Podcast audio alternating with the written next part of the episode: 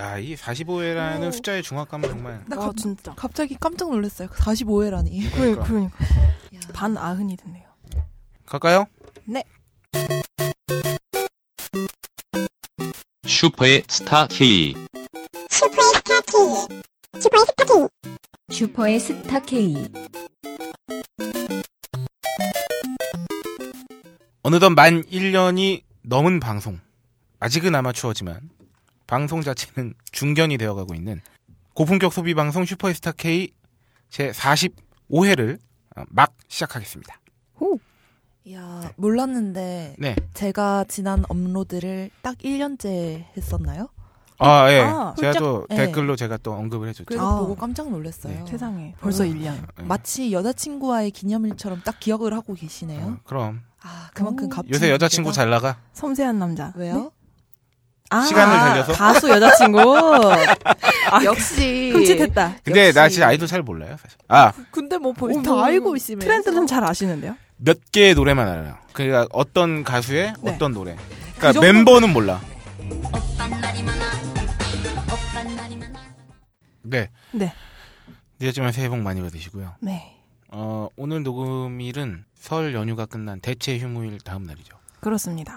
가장 모두에게 기력이 매우 떨어져 있는. 네, 컨디션이 안 좋네요. 이 방송을 듣는 여러분께서는 명절의 후유증에서 좀 벗어나기 시작할 무렵.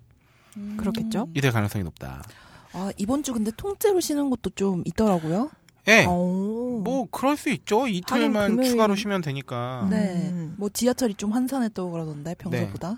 그런 경우가 왜냐하면 어느 정도만 빠져도 하긴 상대적으로 효과를 크게 볼 수 있기 때문에 출퇴근 시간에는 뭐 그렇습니다. 저희도 딴지도 재작년 추석 때는 딱 요럴 때 이틀 휴식 딱 해가지고. 정말요? 9일 놀았어요. 대박이다. 훌륭한데. 네, 그때는 그랬는데 저희가 요새 공사가 다 망해서 그렇군요. 이사도 앞두고 할 일이 많죠. 그 산적한 업무가 많기 때문에. 네. 그렇군요. 이렇게 부지불식간에 새해를 음력으로도 맞이했고. 네.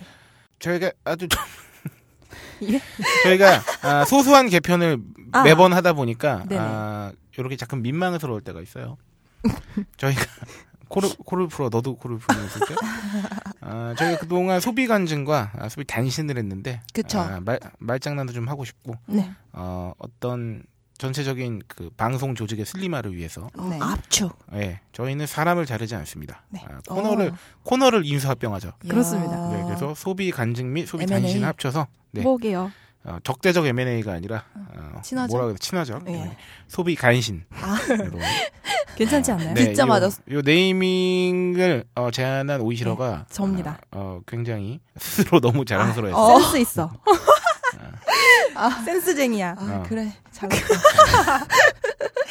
제가 지금 감기 몸살이 아직 좀 여파가 있어가지고 좀 정신이 없다는 거고. 오늘 방송 굉장히 자유로운 마인드로 할 수 있을 것 같아요. 정신줄을 놓은 상태로. 그렇습니다. 전체적으로 제 목소리가 평상시보다 다운돼서 이렇게 여러분께 들려지는 것은 어제 연휴가 끝났기 때문입니다. 진짜 출근하기 싫었죠. 나는 좋아. 이 가식적인. 난 어제도 왔어. 세상에. 어제요? 왜요? 왜 오셨어요? 심심해서. 그럴 리가. 진짜로. 이거 안 심심하게 해드려야 되나? 아니, 3시간 있다 갔어. 그런가요? 일도 좀 하고. 서피스 프로도 산마당에 회사까지 나오시다니. 그러게요. 어제 올 일이 살짝 있었고. 심지어 그저께도 왔었는데. 문 자체가 잠겨 있더라고요. 맞아. 저도 설 당일이랑 이럴 때, 일을, 슈스케를 원래. 그 설 당일이나 뭐 그 이후에 올릴까 싶었는데 분명히 여기 건물 반장님이 문 닫고 어디 가실 것 같은 거예요. 그래야 응당 그러셔야지. 근데 생각해보니까 뭐 내가 어제 나오고 이런 것도 박세롬이는 이 명절 연휴 때 업로드해서 그 청취자분들의 굉장히 또 안타까움을 샀어요. 그렇죠. 지가 자청해서. 다들 아주 뜯어 말리시던데 걱정해주시던데. 어쩌면 좋냐고만. 세상에. 진짜 이거는 제가 왜 그랬는지 조금 이따 말할게요. 왜요? 조금 이따 말할게요. 청취자 후기 있잖아요. 그렇구나. 그렇구나. 아니, 제 코너에 해야죠. 그게 왜 네 코너야? 아니, 제. 적재적소에. 그렇군요. 미안하다. 또, 갑자기. 울컥하셨어. 아니, 그게 아니라, 갑자기, 이 친구가 갑자기 또, 욕심을 막. 코너 갑자기 욕망을 막. 그렇게 과욕한 사람 아닙니다. 알겠습니다. 소비간신. 톤업 해서. 네. 금주의 소비간신. 간신. 아, 요거 우리 한번 소비 간신 코너도 이제 정식 코너로 등재됐으니까 네. 코너 BGM을 한번 생각해 봅시다.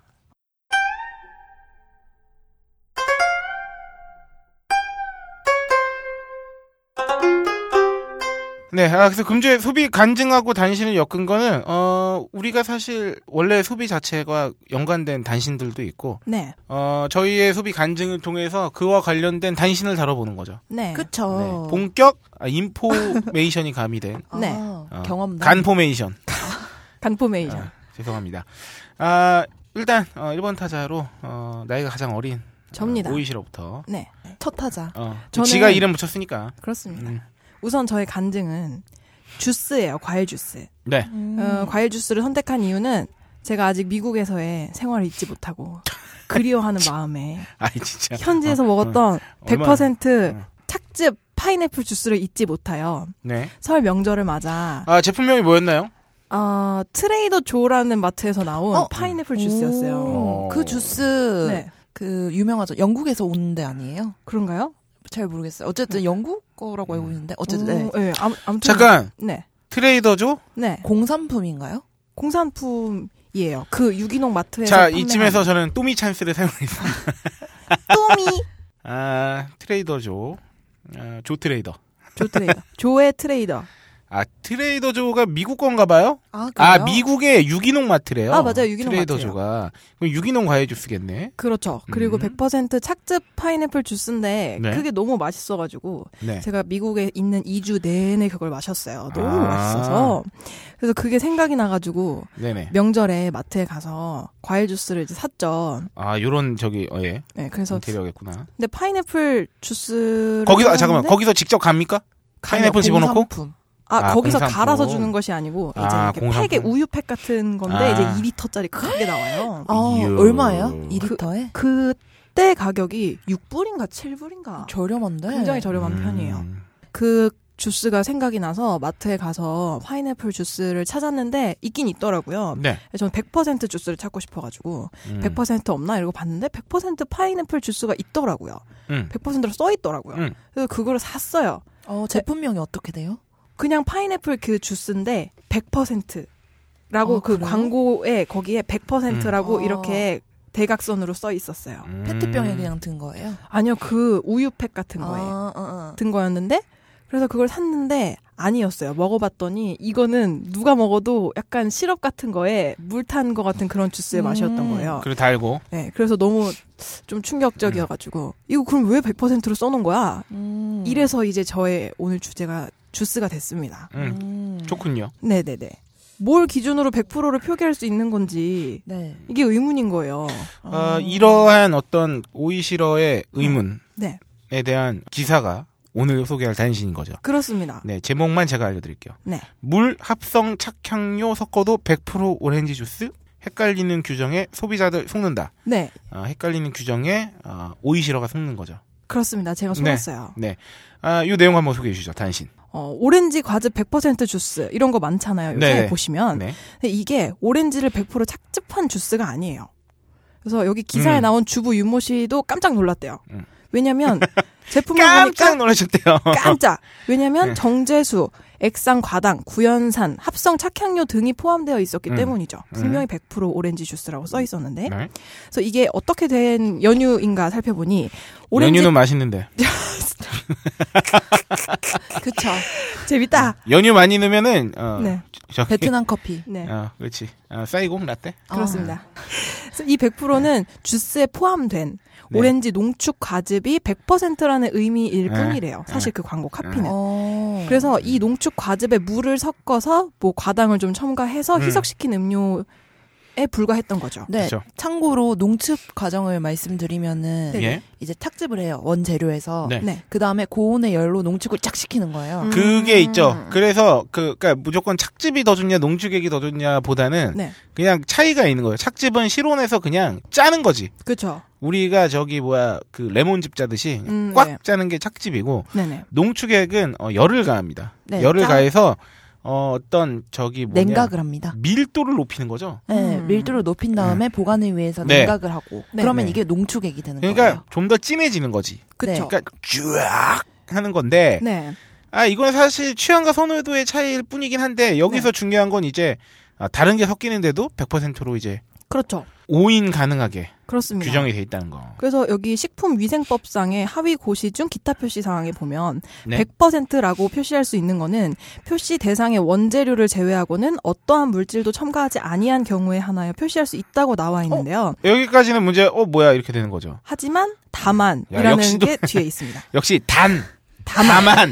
야, 가로 정말. 이런 건 법에도 중요해. 그렇습니다. 다시 봐야 합니다. 다만. 농축액을 희석해서 원상태로 환원하여 사용하는 제품의 경우에는 환원된 표시 대상 원재료의 농도가 100% 이상이면 제품 내에 식품 첨가물이 포함되어 있다 하더라도 100%의 표시를 할 수 있다는 전제를 달고 있네요. 한국말로 되어 있는데 전혀 이해가 가지 않아요. 나도 무슨 소리야 이게? 그러니까 이게 그런 법조항 같은 느낌인데 네. 한번 풀어서 예. 네. 이거를 설명하면은 그거예요. 농축액을 원상태로 환원하여 사용한다는 게 어쨌든 농축을 시켜서 물을 섞으면은 다시 물을 섞으면 원래대로 가는 거지. 네. 식품 첨가물이 포함되어 있어도 100%라고 쓰는 걸 허용해주겠다는 얘기인 거죠. 네네네네. 아니 그러면은 그런 게 있을 거네요. 원재료 네네. 농축액이 몇 퍼센트가 들어갔는지 뭐 이런 네네. 기준 없나요? 자 이게 네. 이거를 제가 이 방금 읽었던 조항을 네. 제가 그대로 설명해드리면 이런 거예요. 자, 실제 우리가 포도를 놓고 봅시다. 네. 일정량의 포도를 착즙했을 때 얻을 수 있는 그게 100이라고 하면 네. 그걸 100이라고 해요. 근데 200짜리 포도 농축액을 물을 딱 그만큼만 섞었어. 그럼 100이 되지. 네. 그렇죠. 그러면 착즙 100하고 어쨌든 간에 이렇게 똑같이 맞춰지는 거잖아. 네. 이 법에 의하면 환원된 표시 대상 원재료의 농도. 그러니까 다시 물을 넣은 상태의 원재료의 농도가 어쨌든 100% 이상이면 네. 어쨌든 그거 맞춘 거잖아. 착즙한 거나 100% 착즙한 거나 똑같은 농도로 맞췄잖아. 그쵸. 그거에 플러스 액상 과당이던 구연산을 섞어도 100% 표시를 할 수 있다는 거죠. 그렇죠. 그런 얘기인 거죠. 아무래도 농축의 경우에는 네. 이제 여러 가지 과정을 더 거치니까 당도나 이런 게 좀 하락할 수 있어서 네. 뭔가 첨가를 더 하는군요. 네네. 그럴 수 네. 있죠. 그러니까 이게 약간 요거를 이용하면은 어쨌든 오해의 소지가 있는 거죠. 이것 때문에. 그렇죠. 근데 이렇게 말할 수는 있지. 이게 농축인데 물 섞어도 어쨌든 그 전에 그 농도는 100%가 넘는 거야. 네. 그러니까 사실 100%도 무방해라고 말할 수도 있는 거지만 어쨌든 소비자들이 느껴지기에는 아무것도 들어가지 않는 순수 그것 그대로의 그쵸. 그런 느낌으로 100%를 이해할 수도 있는 거죠. 그렇죠. 아 그렇네. 그리고 왜 보통 고기 같은 거 좀 질 안 좋은 거 가릴 때 양념이나 네. 이런 걸 하는 경우가 있잖아요. 네. 판매할 때 네. 그것처럼 이거 경우에도 좀 질 안 좋은 과일이나 이런 거를 사서 네. 그 대신 농축을 하고 그런 과정을 거쳐서 그리고 향 이런 걸 추가해서. 그러니까 왜냐하면 착즙을 하면 정말 그 과일의 당도 그대로가 드러나기 그쵸. 때문에. 네. 물론, 어디가 까지고 그냥 과일 그대로 먹기에 상품성이 떨어지는 거를 주로 이제 많이 착즙을 하는데, 네. 그래도 과일 자체의 당도가 살아있으면 착즙을 하면 맛있잖아요. 그쵸, 그쵸. 근데 이 경우에는 사실상 당도도 별로 낮고, 네. 그러니까 아예 그냥 맛 자체의 상품성이 떨어지는 과일의 경우에, 네. 농축을 막 한 다음에, 물 탄 다음에, 약간 이제 단 것 하면. 네. 아, 그렇죠. 그래서 그렇게 단가가 저렴한 100%로 광고하는 그렇죠. 주스들이 나올 수 있는 거군요. 네네네. 그렇죠. 그래서 이 농축액이 들어간 주스를 구분하는 방법은 주스 뒷면에 보면 식품 유형이 있고 네. 원재료명이라는 부분이 있어요. 거기에 농축액이라고 표시되어 있는 주스는 100%라고 표기되어 있더라도 농축액이 들어간 주스라고 하네요. 네. 그리고 더 확실한 건 농축액 뒤에 정제수, 천연 오렌지 그렇죠. 향 이런 게 들어가 있어요. 그렇죠. 그 표시가 되게 돼 있기 때문에. 네네. 먹거리가 특히 더하기도 한데 우리가 그 식품 표시 정보 있잖아요. 네네. 그 표기 정보 그것만 잘 확인해도 네. 우리가 속지 않고 살 수 있죠. 네네. 근데 물론 그래도 그러니까 농축액이 들어가지 않은 착즙 주스도 시중에 판매가 되고 있기는 해요. 네. 그렇죠. 하지만 가격 차이가 매우 비싸죠. 편이죠. 매우 비싸죠. 그 커피빈에서도 판매하고 있는 그 과일 음료, 착즙 음료. 그렇죠. 난 진짜야. 이런 그런 주스 있잖아요. 그거 네. 처음에 편의점에서 발견했을 때 굉장히 센세이션하다. 그렇죠. 맛있다. 그쵸. 그러나 비싸다. 그렇죠. 요만한 거 200ml 한 병에 거의 2,500원. 그쵸. 네, 더 비싼 것도 있었고. 여기 보니까 그렇습니다. 농축 주스는 그러니까 농축 환원 주스라고 하는데 네네네. 농축액에 물을 타서 원래의 상태로 환원했다. 네네네. 수분을 빼기 전 상태로. 이거는 FC라고 부른대요. 프롬 컨센트레이트. 그러면 별다른 첨가물은 없고.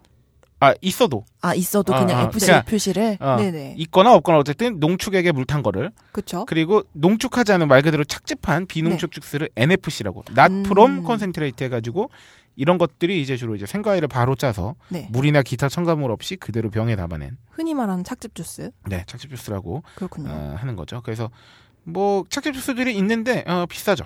한 두세 배 비싸죠. 그쵸? 네, 두세 배 가량 비싸다는 단점이 그렇습니다. 있습니다. 근데 그러니까 알고 먹으면 네. 농축 환원 주스에 좀 뭐 들어간 것도 나는 기억 뭐 가격이 저렴하니까 네. 먹을 수 있어. 근데 그쵸, 그러니까 그건 줄 알고 먹었는데 네. 아닌 경우에 좀 그 빠기 치는 거지. 그쵸. 사실은 뭐 그 너무 비싸잖아. 나쁘다는 것도 아니고 네, 그렇지만 그래도 착즙인 것처럼 표시할 수 있는 그런 오해의 소지가 있는 표기는 소비자가 잘 알아야 되는 거죠. 네.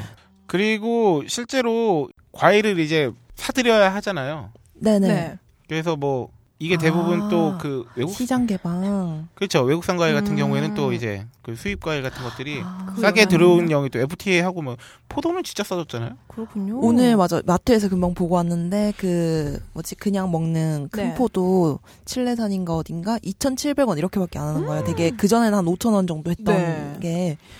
그리고 요새 시중에 보면은 가게들 그 주스 짜주는 가게 유행이잖아요. 맞아요, 맞아요. 거기 보면 엄청 싸잖아요. 완전 유행이죠. 과일이 얼마나 싸게 들어온다는 거야. 그러니까요. 그럴 수 그렇구나. 있죠. 그렇습니다. 그리고 실제로 또 그 오프라인에서 네. 과즙 짜서 해주는 데는 또 뭘 섞잖아. 맞아. 물이 들어가잖아요. 일단 맞아, 네네네. 맞아. 네, 시럽도 들어가고 거기에 약간 이제 뭐 탄산도 넣고. 맞네, 맞네. 있으니까. 네. 그렇죠. 만약에 정말 그 착즙만으로 그 분량을 만들어내려면 과일을 몇 배 이상 더 써야겠죠. 그렇죠. 맞아요. 자, 그렇습니다. 여기까지. 저는 여기까지입니다. 네, 과일 주스에 대한. 좋군요. 네, 농축과 착즙 주스. 네. 네. 박세롬이는 이번 간신 주제를 왜 불매에 관하여로 정했는가요? 그러니까 불매 뭐 혹시 하시는 분들 좀 있을 텐데 제가 네. 이틀 전에 어디를 갔다가 화장품을 사야 됐어요. 네. 네. 그래서 속으로 화장품 그 국내 굉장히 제일 잘 팔리는 화장품 회사 있잖아요. 대기업. 그렇죠. 네, 그 회사에 네네. 큰 바다. 줄여서 아퍼. 좋은데요? 좋은데요?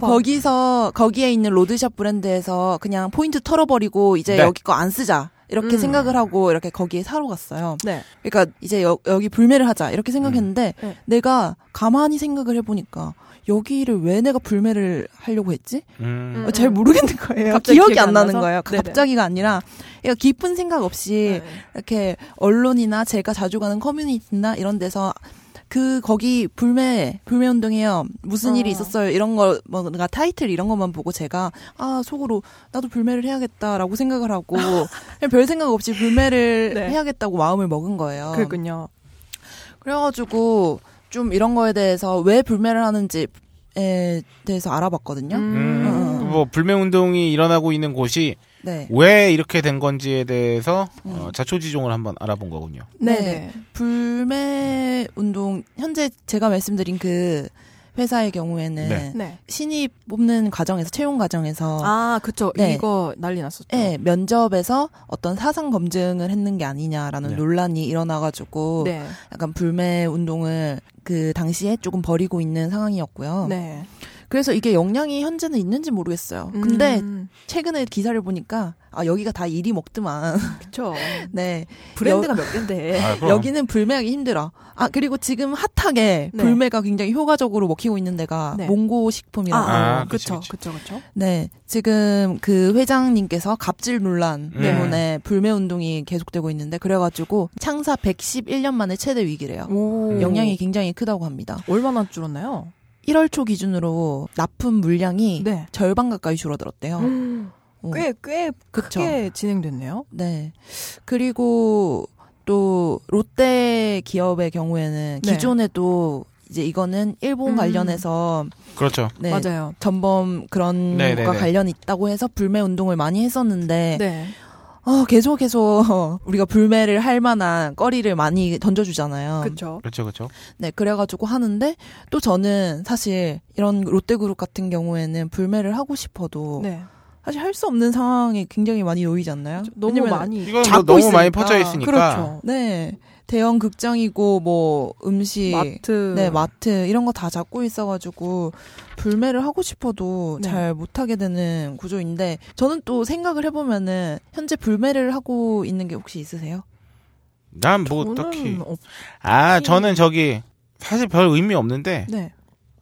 마트에서 장 볼 때 그 식품 기업 중에 네.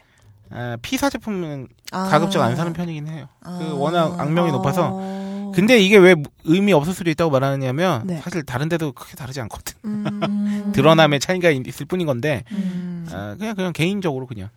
그렇군요. 취향은 아니고 호불호.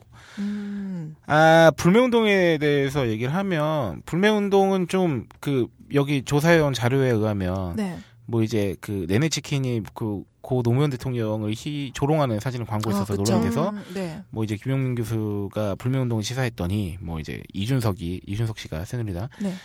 뭐 엄한 동네 치킨 사장들 잡지 말아야 된다 뭐 일침을 났다 이런 일들이 발생하고 있잖아요. 네. 그러니까 불매 운동을 하게 되면 그러니까 그 이제 양쪽의 입장이 있어요. 그러니까 그렇게 해서 한번 본때를 보여줘야 된다라는 네. 측면이 있고.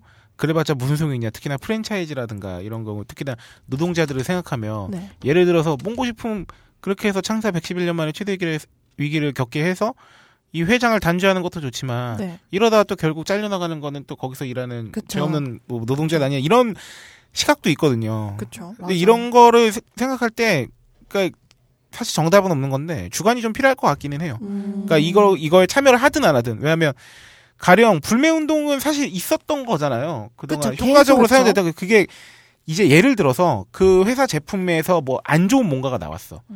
아니면 뭐 이렇게 건강에 유해한 성분이 나왔다거나 네. 아니면은 굉장히 아주 크리티컬한 뭐 제조상의 문제나 이런 것들을 애써 쉬쉬하고 덮고 소비자들을 우롱하고 속여왔다. 네. 그 제품 자체에 하자가 있는 경우에 그런 경우에 불매운동을 하게 될 수 있죠. 그렇죠. 그리고 이런 또 경영자의 어떤 비도덕적 뭔가 때문에 할 수도 네. 있게 되고 그런 건데 사실은 개인이 어떤 주관과 기준을 갖고 있어서 네. 나는 제품에 뚜렷한 하자가 있거나 경영상의 문제가 있거나 혹은 그 회사 내에서 일하는 노동자를 배려하지 않는 처우 때문에 네. 난 그런 경우에 한해서 불매운동을 하겠다 하면은 뭐 할 수 있는 거고 네. 그런 기준이요. 그렇죠. 뭐 근데 나는 뭐 그래도 뭐 경영자들의 비도덕적인 행태나 갑질 뭐 혹은 이런 거에도 나는 불매운동에 참여할 의지가 있다. 혹은 거기까지는 나는 불매운동까지는 안 하겠다. 뭐 그냥 그 사람이 그냥 욕 먹으면 될 일이지.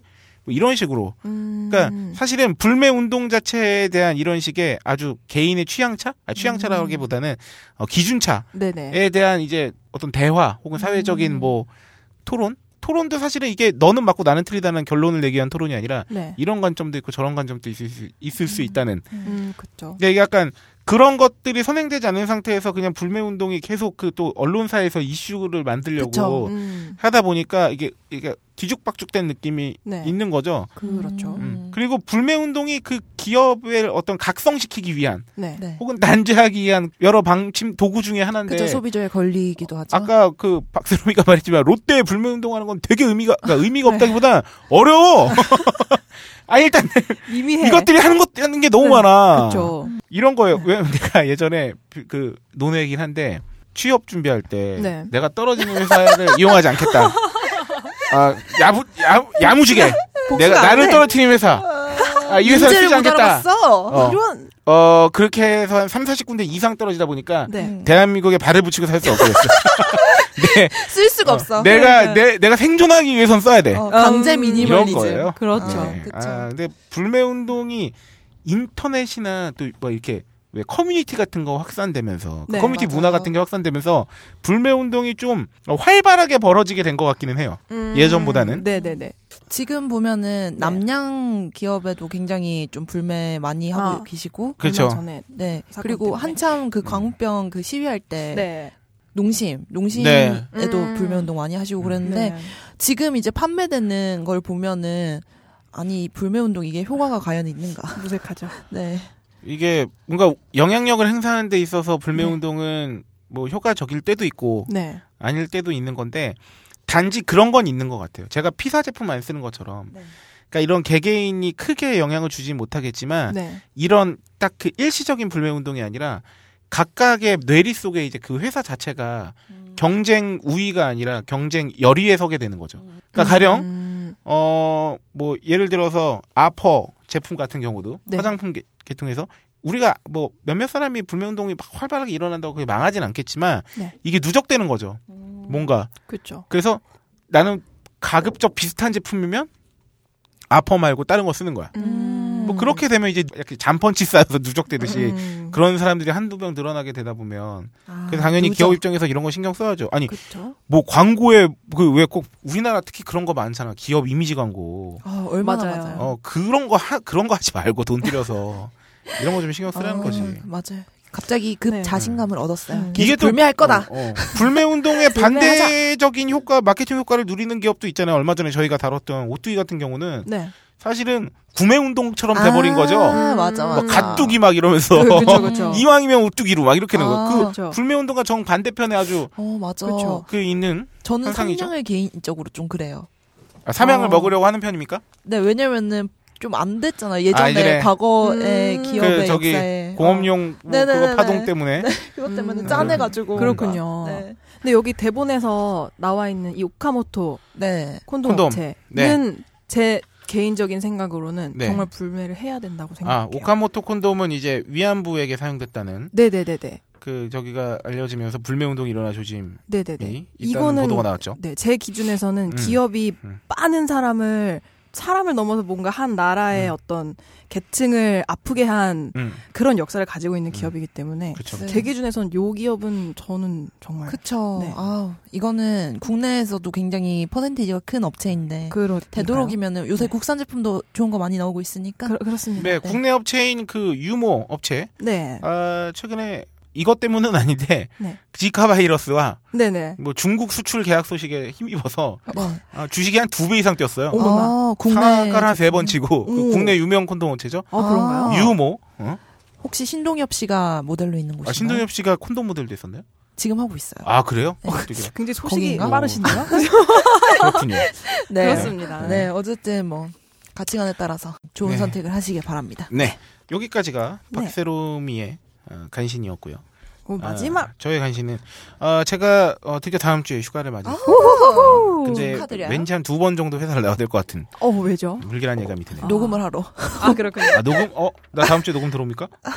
들어오세요. 저 홀짝 없이 못 살아요. 그래. 녹음 중에. 한번 견뎌봐. 한번. 우리의 정체성인데. 치열하게 견뎌보고. 그래서 제가 이번 주 토일월로 제주도에 다녀옵니다.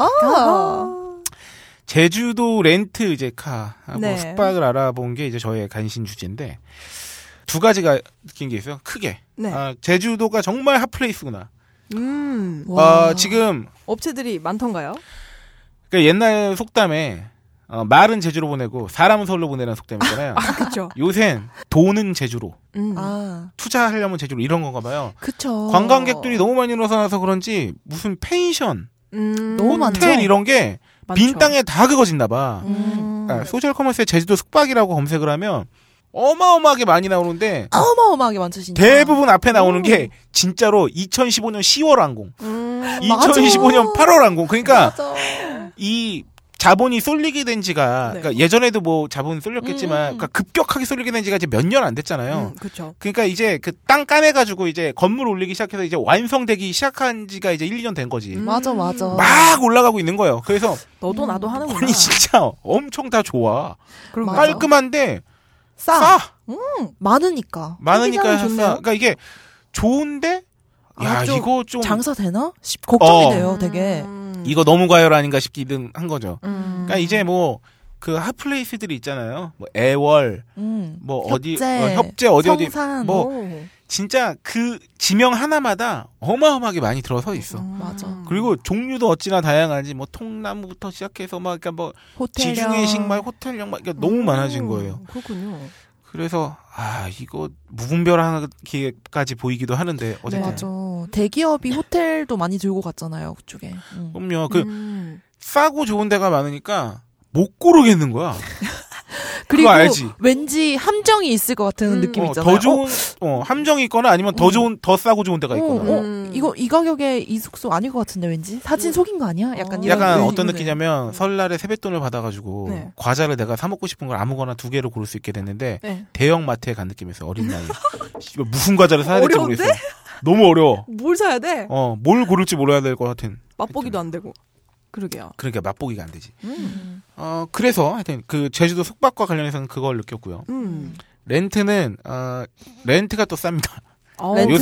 요새는 말을 제주로 보는 게 아니라 차도 네. 제주로 보는 것 같아요. 오. 아니 서울과 비교했을 때 뭐 차이가 나나요? 어마어마하게. 그러니까 아 진짜요? 어마어마. 하여튼 렌트가 옛날보다는 상대적으로 좀 약간씩 저렴해지긴 했는데 네. 제주도가 상대적으로 엄청 싸죠. 아니 그런 지금도. 것도 궁금하다. 그러면은 소카가 제주에도 있고 서울에도 있잖아요. 네네. 그러면 그거 가격도 차이가 나나? 소카 제주는 안 알아봤네. 근데 제주도 렌트는 24시간 단위로 렌트를 하는데 경차 같은 경우는 네. 무슨 정말 순수 렌트 비용만 하면은 경차 같은 경우는 무슨 뭐 4,000원, 5,000원 막 이런 게 있어요.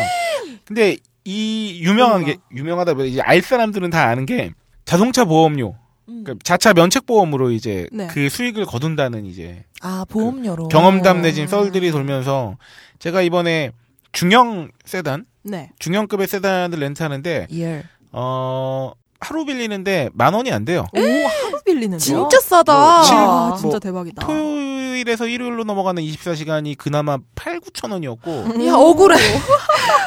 그리고 뭐 평일, 그러니까 일요일에서 월요일로 넘어가는 뭐 저기가 뭐 7,000몇백 원 막 있어요. 아니 제주도가 그렇게 싸단 말이야? 진짜 억울하다. 나도 가야겠는데?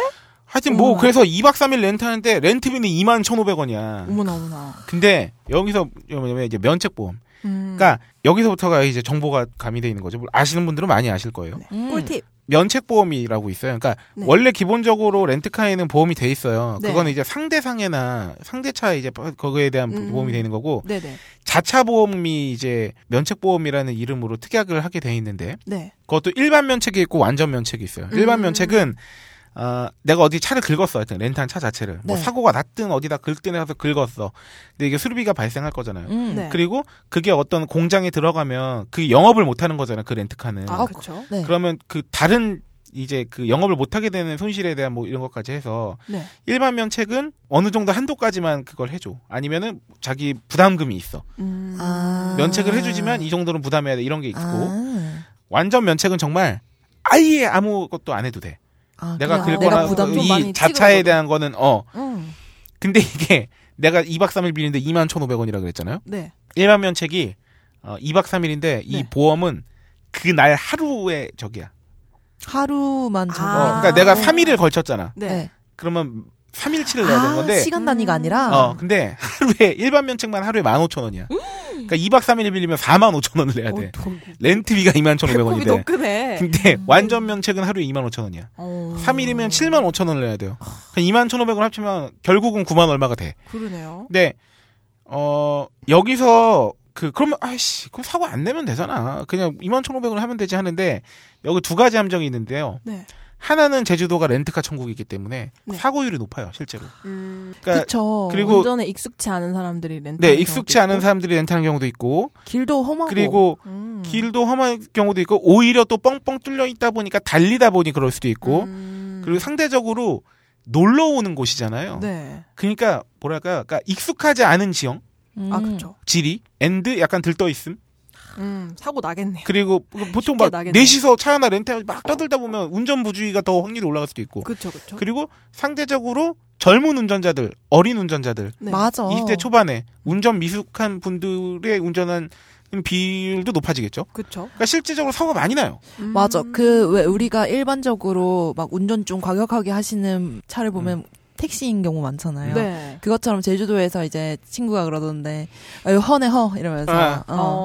그러니까 업다님 나오셔가지고 네네네. 그 20대 초반 그러니까 나이가 어릴수록 보험비가 비싼 건 이유가 있다고 하셨었잖아요. 그 다 통계상 나와 있으니까. 확률이 높으니까. 그러니까 사고가 많이 나니까 네. 사실은 면책보험을 안 들기도 뭐한 거지. 왜냐면 나만 조심한다고 사고가 안 나는 게 아니니까. 네.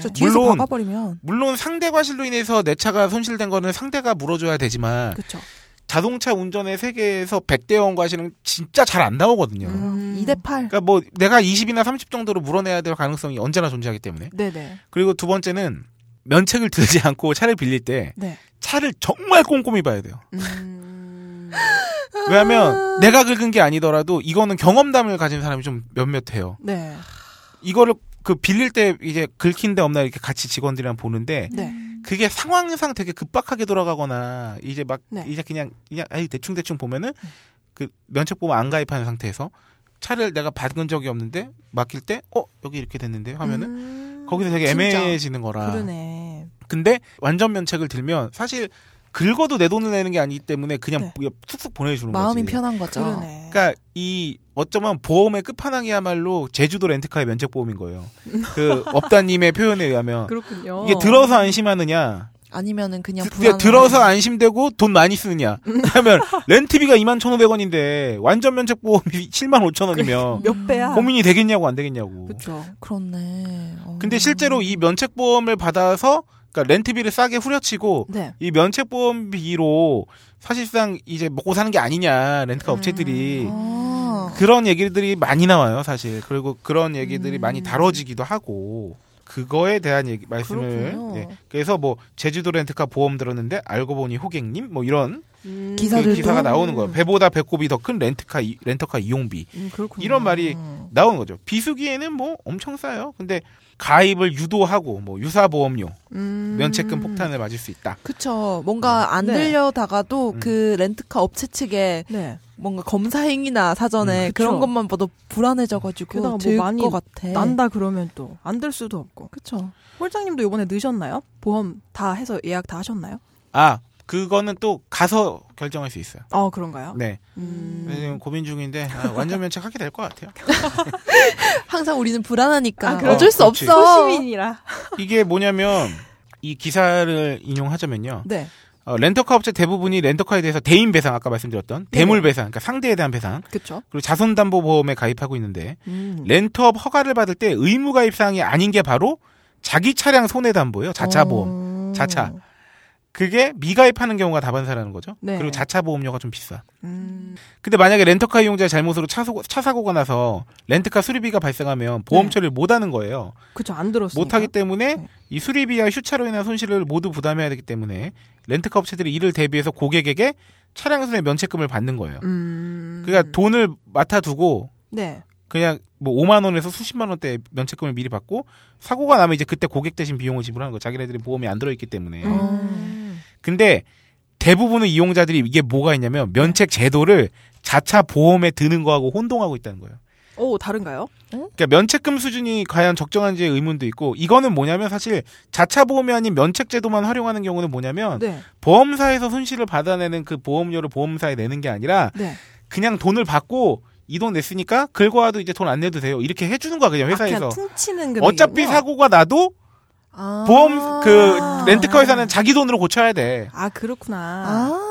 그러니까 여기서 뭔가 좀 더 떼갈 수 있는. 네, 이거에 대한 혼동을 미리 좀 방지할.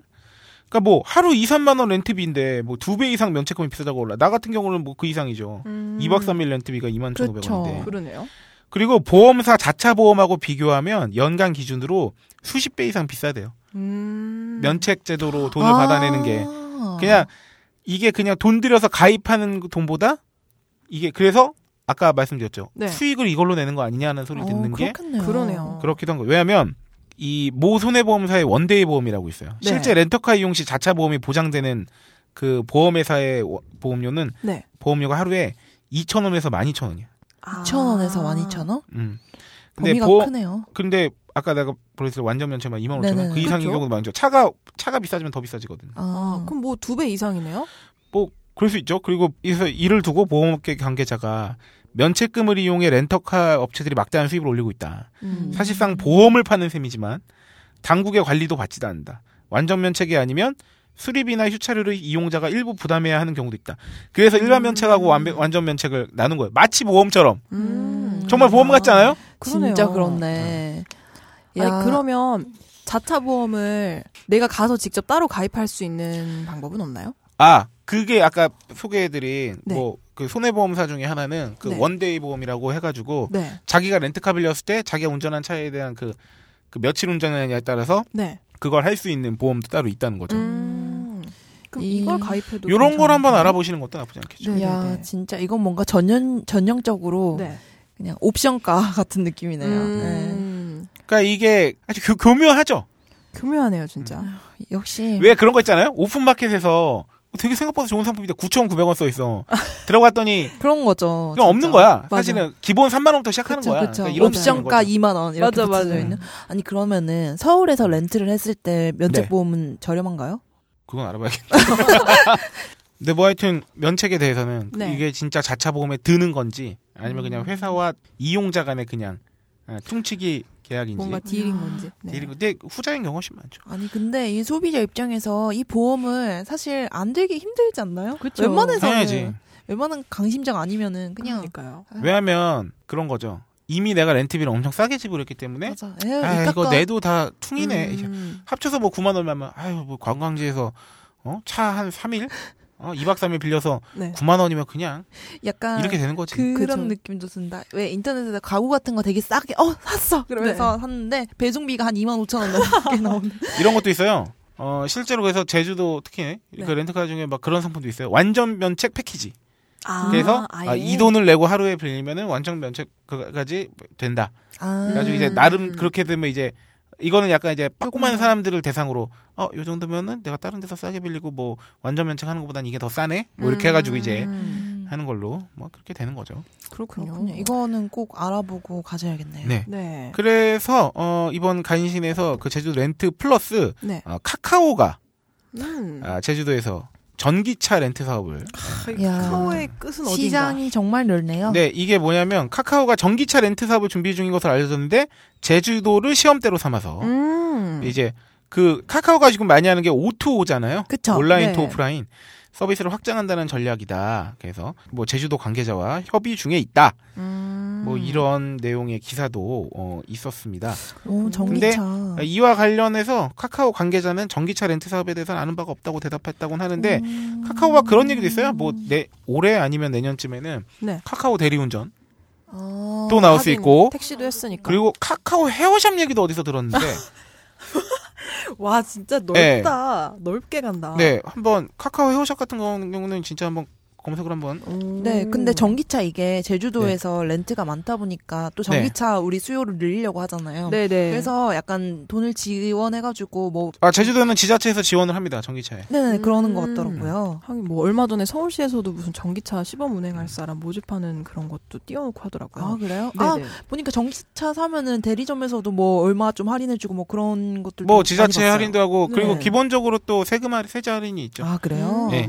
전기차가 근데 비싸. 거든요. 왜냐면 가령 여러분 그 차 아시죠? 시중에 나와 있는 차 중에 뭐 스파크라든가 네. 경차 중에 네네. 아니 뭐 기아차 소울 같은 경우는 정말 전기차가 있거든요. 그럼 그게 같은 모델의 가솔린차나 뭐 이런 거보다 비싸 훨씬. 하긴 뭐 막 한 많이 비싸. 그러니까 그거에 대해서 네. 이제 뭐 지자체 차원에서 혜택이나 이런 걸 받아야 이제 좀 부담 없이 살 수 있게 되기도 하고 기름이 안 드니까 그만큼 더 비싸고 그리고 인프라가 돼야 되잖아요. 전기차는. 그런 면에서 제주도는 좀 나을 수 있죠 상황이. 왜냐면 까이면 되니까 거기는 그렇죠. 이제 그 한정된 그 섬 안에 전기차 얘기는 오래 할 만한 지금 이 방송에서는 오래 할 만한 건수는 아닙니다만 네. 수도권 같은 경우도 아파트가 많았으면 애매해요. 그러니까 전기차는 단독 이제 주택이 네. 많은 집에서 보급하기가 되게 편하고 수월하거든. 그냥 앞마당에 그거 까이면 설치하면 되니까 충전 그거 하는 거. 하긴 충전이 문제고. 충전이 문제니까. 그렇군요. 뭐. 근데 이제 제주도는 상대적으로 그런 면에 있어서도 수월할 수 있죠. 서울보다는. 그렇죠. 뭐 그렇습니다. 그래서 아까 말씀드린 헤어샵 얘기는 실제로 지금 기사에도 많이 나오고 있어요. 어떤 식으로 되는 거래요? 그냥 소셜 커머스처럼 그렇게 하는 건가요? 이것도 O2O 에요. 여기서는 카카오 드라이버가 이제 대리운전 O2O고 네. 미용실 O2O가 카카오 헤어샵이라고. 오. 그럼 막 카카오 택시와를 생각해 봤을 때 뭐 그 앱에 접속하면 네. 뭐 가격이 주르륵 뜬다는 거야. 근처에 헤어샵 가입한. 하긴 미용실도 약간 호갱의 미용실이 좀 그런 네, 게 많죠. 네. 그리고 카카오가 그거 저기 인터넷은행 사업자 선정됐잖아요. 그쪽 네, 네, 네. 그 연합이. 그래서 하반기에는 인터넷 전문은행 한국 카카오은행 영업을 시작한다고요. 엄청나다. 졸라 웃기다. 야, 그게 진짜 웃기지 않아? 진짜 우리나라는 카카오가 안 나잖아. 그러니까요. 수박 이런 거 하지. 갑자기 카카오 하니까 생각나는데 네이버에서 하는 라인 있잖아요. 네. 네. 그 도메인이 라인.me인데 네. 그 국내에서 어떤 개인이 라인.co.kr로 도메인을 가지고 있었나 봐요. 네. 그래가지고 이제 당연히 라인에서 이 도메인을 사가겠지라고 생각을 한 거예요. 네. 그래가지고 값을 이렇게 흥정할 생각을 하고 있었는데 라인한테 그래서 접속을 했대요. 접촉을 했대요. 이거 나 돈 가지고 있는데 살래? 그러니까 아니 우리는 라인.me 이것만 있으면 돼. 뭐 너 써. 상관없어. 이렇게 났대요. 네.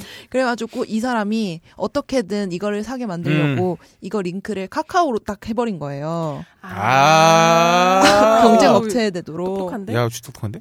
그래서 팔렸나요? 근데 이 법에 의하면은 우리 도메인은 네. 소유권이 아니라 무슨 권이라고 그러더라? 어쨌든 이거를 이거는 공공재의 영역이래요. 그래가지고 이런 식으로 활용하면은 이거를 박탈당할 수 있대요. 그래가지고 네이버가 소송을 걸어가지고 네. 이 뜻을 전후 상황을 잘 모르는 우리 네티즌들은 네이버를 네. 욕하고 막 그랬었던 거죠. 이게 네. 예전에 닷컴 열풍 막 불면서 인터넷 막 보급되고 이러면서 맞아. 네. 일종의 도메인 알바기 같은 것들이 굉장히 유행 타고 막 실제로 뭐 얼마에 팔렸다 이런 게 있다 보니까 아마 그 이후에 국내법에서도 약간 그런 거를 뭔가 예방하기 위한 장치를 마련했겠죠. 그런 식으로 이익을 취하는 거는 합법적인 행위가 아닙니다. 그렇습니다. 갑자기 생각이 나네요. 이 카카오 헤어샵의 특징은 뭐냐면 우리 왜 미용실 갈 때 네. 기다려야 되잖아 오래. 네. 예약을 할 수 있지. 있다는 맞아. 거예요. 요새 미용실들은 시간대를. 웬만해서는 1인 샵도 많고 그래서 다 예약제거든요. 네, 괜찮은데. 그래서 이런 게 있겠죠 아마 뭐. 빈 시간대를 볼 수 있다든지 미리 시간대를 미리 예약하고 그냥 그 시간에 맞춰 간다든지. 졸라 좋은데 진짜? 그러니까, 괜찮다. 그러니까 이 경우에는 그게 뭐 만약에 나는 이 집 아니면 절대 안 해가 아니라면 내가 우리 동네 뭐 서너 군데 뭐 이렇게 뭐 뚫어놨다 예를 들어서 여기는 다 어느 정도 내가 원하는 퀄리티를 뽑아낼 수 있다 이러면은 거기서 이제 시간대 맞는 데 가거나 혹은 내가 이 샵만 가더라도 접속해서 막 전화해서 물어보지 않고 그냥 접속만 해서 뭐 이번 주 금토일 중에 뭐 어느 시간대가 여긴 비지? 이렇게 나오면은 바로 이제 예약. 야, 이런 진짜 소소한 불편함들을 공략해야 되는구나. 그러니까요. 진짜 모아보기 서비스구나. 나는 미용실을 만든다는 줄 알았어요 카카오에서. 나는 그냥 소셜처럼 판매한다는 줄 알았어. 그래서 같이 가보자 했던 건데. 그렇구나. 얘들은 도대체 그동안 카카오 택시 같은 걸 안 봤던 거야. 네. 그렇군요. 네, 그렇군요. 저의 간신은 네, 이렇게 카카오로 마무리를. 네. 이렇게 두 개를 합치니까 1부가 끝났어요. 간단하네요. 1부가 끝났지만 오늘 방송은 안 끊어가 볼게요. 그러면 일단 광고나 듣고 와야 되죠. 그렇죠. 네. 슬리마에도 이거는 슬리마하면 안 되죠. 맞아요. 우리 광고를 하나. 비크린 2, 3 샴푸 이걸 쓰면 머리카락에 힘이 생깁니다. 말도 안 되는. 제가 지난 시간에 머리카락이 힘이 생긴다고 그래가지고 말도 안 되는 소리라고 그래서 광고 떨어질 줄 알았거든요. 근데 진짜로 힘이 생긴다는 걸 증명하기 위해서 광고를 연장하였다. 좋아! 그럼에도 많은 분들이 구매해 주셨습니다. 그리고 구매 후기를 통해 인정해 주셨습니다. 딴지마켓 재구매율 53%에 빛나는 빅그린 2,3 샴푸 23일 후 변화가 없으면 100% 환불해드리겠습니다. 지금 바로 딴지마켓에서 확인하세요. 그럼 연대와 같이 이 시간은 하나의 코너가 돼버렸죠. 네네, 그렇죠. 광고가 3개월 단위로 3개월짜리가 들어왔었기 때문에 오 빅그린님. 네, 오, 이번 코너 3개월 한정 코너. 혹은, 하지만 내심 6개월, 9개월, 12개월이 되길 연장되길 바람하지 않는 네, 빅그린 토크의 시간이 왔습니다. 그렇습니다. 빅토크. 호호. 빅토크. 이름하여 거대하시다. 빅토크 시간이 돌아왔습니다. 네. 진짜 얘기를 너무 많이 털어가지고 오늘은 또 어떤 빅그린 얘기를 해야 되나. 후기가 하나 있습니다. 그래 맞아. 제가 얼마 전에 샘플키 신청한 거 지난 방송에서 아직 안 왔다 그랬는데 사실 와 있었어요 집에. 제가 모르고 어머니께서 잘 쟁여두셨는데 오늘 그 헤어 에센스 제가 오늘 발랐습니다. 어떻던가요? 사무찰랑거리네요. 굉장히 좀 머리가 차분해지지 않았습니까? 그리고 손에 이물감이 없다는 그건 없습니다. 어때요? 이 제형이 스킨 같아요. 그냥 이렇게 약간 흐르는 스킨 있죠. 오일 같은 제형 아니고. 오일이 아니에요. 그러니까 굉장히 저기 빅그린에서도 굉장히 자신있게 강조했던 게 그거예요. 손에 이 기름진 거 남는 그 느낌이 없다. 손을 안 씻어도 된다. 그렇습니다. 그 제가 만족했던 점 3가지 중에 첫 번째가 바로 그 제형이었어요.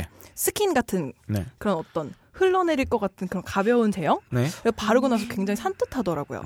그게 첫 번째로 마음에 들었고. 약간 에센스였죠? 에센스라기보다 더 점성이 없어요. 그냥 스킨.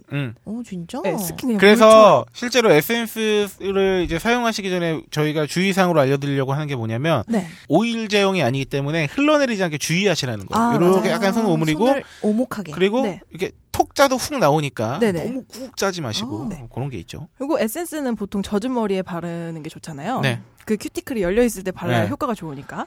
그래서 머리에 좀 이렇게 묻히고 빡 이렇게 하면은 이게 또 가벼워서 금방금방 퍼지더라고요. 떡지진 않겠네요. 그렇죠. 떡지지 않습니다. 네. 굉장히 가볍고 두 번째로 마음에 들었던 거는 향이 없어요. 향이 없는 게 왜 좋냐면 개인적으로 쓰는 향수들이나 뭐 미스트를 뿌리잖아요. 요새는 많이. 아, 충돌하지 않는다. 그렇죠. 보통 에센스 쓰면 에센스 향이 더 강해가지고 굉장히 그쵸. 좀 불편했거든요. 그렇다고 안 쓰기엔 머리가 너무 푸석푸석하고 향이 없으니까 그냥 제가 쓰던 거 뿌리고 향수 같은 거 뿌리고 나갈 수 있어서 좋더라고요. 맞아요. 저 지금 쓰는 헤어 오일은 네. 향이 그 남자 스킨 냄새 있잖아요.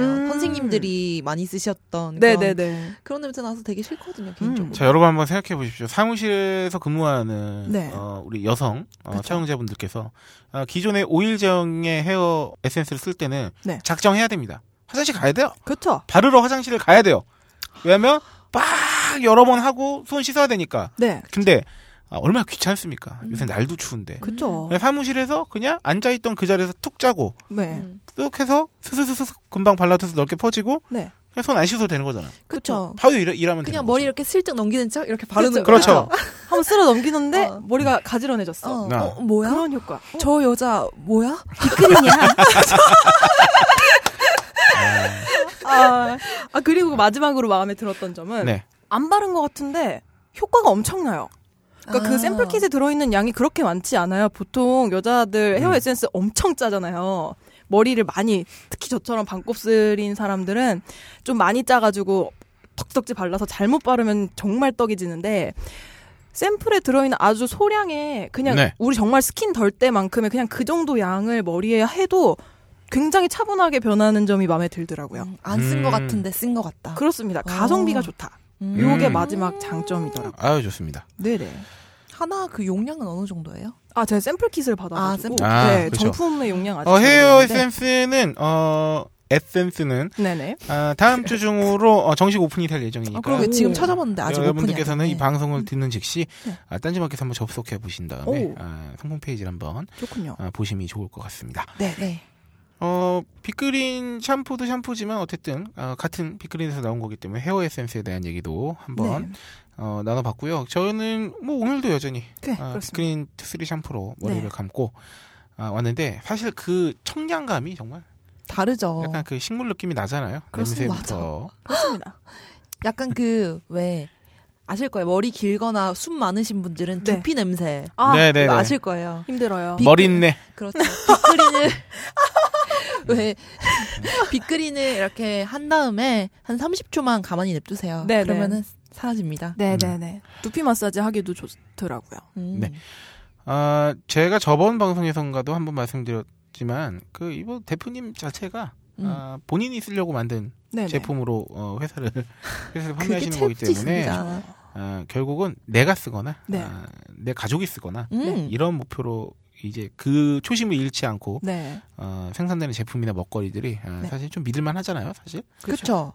물론 그렇게 해서 마케팅도 많이 하지만. 네네. 수많은 맛집들. 네. 자, 이쯤에서 빅그린 광고 듣고 네. 또 빅그린에 대해서 하고 싶은 말 갑자기 생각나면 방송 끊고. 빅그린 이거 정말 생각났어요.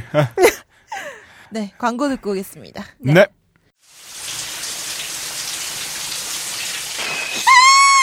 뭐야 자기야, 클렌징 젤 갖다 달라 그래 놓고 왜 놀라고 그래. 빅그린 젠틀 페이셜 클렌징 젤이 아니잖아.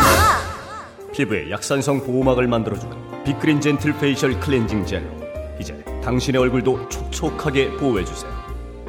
빅그린 워싱 오일과 시스크럽까지 함께 쓰시면 더욱 좋습니다. 미안해 자기야, 딴지 마켓에서 얼른 주문하고 올게.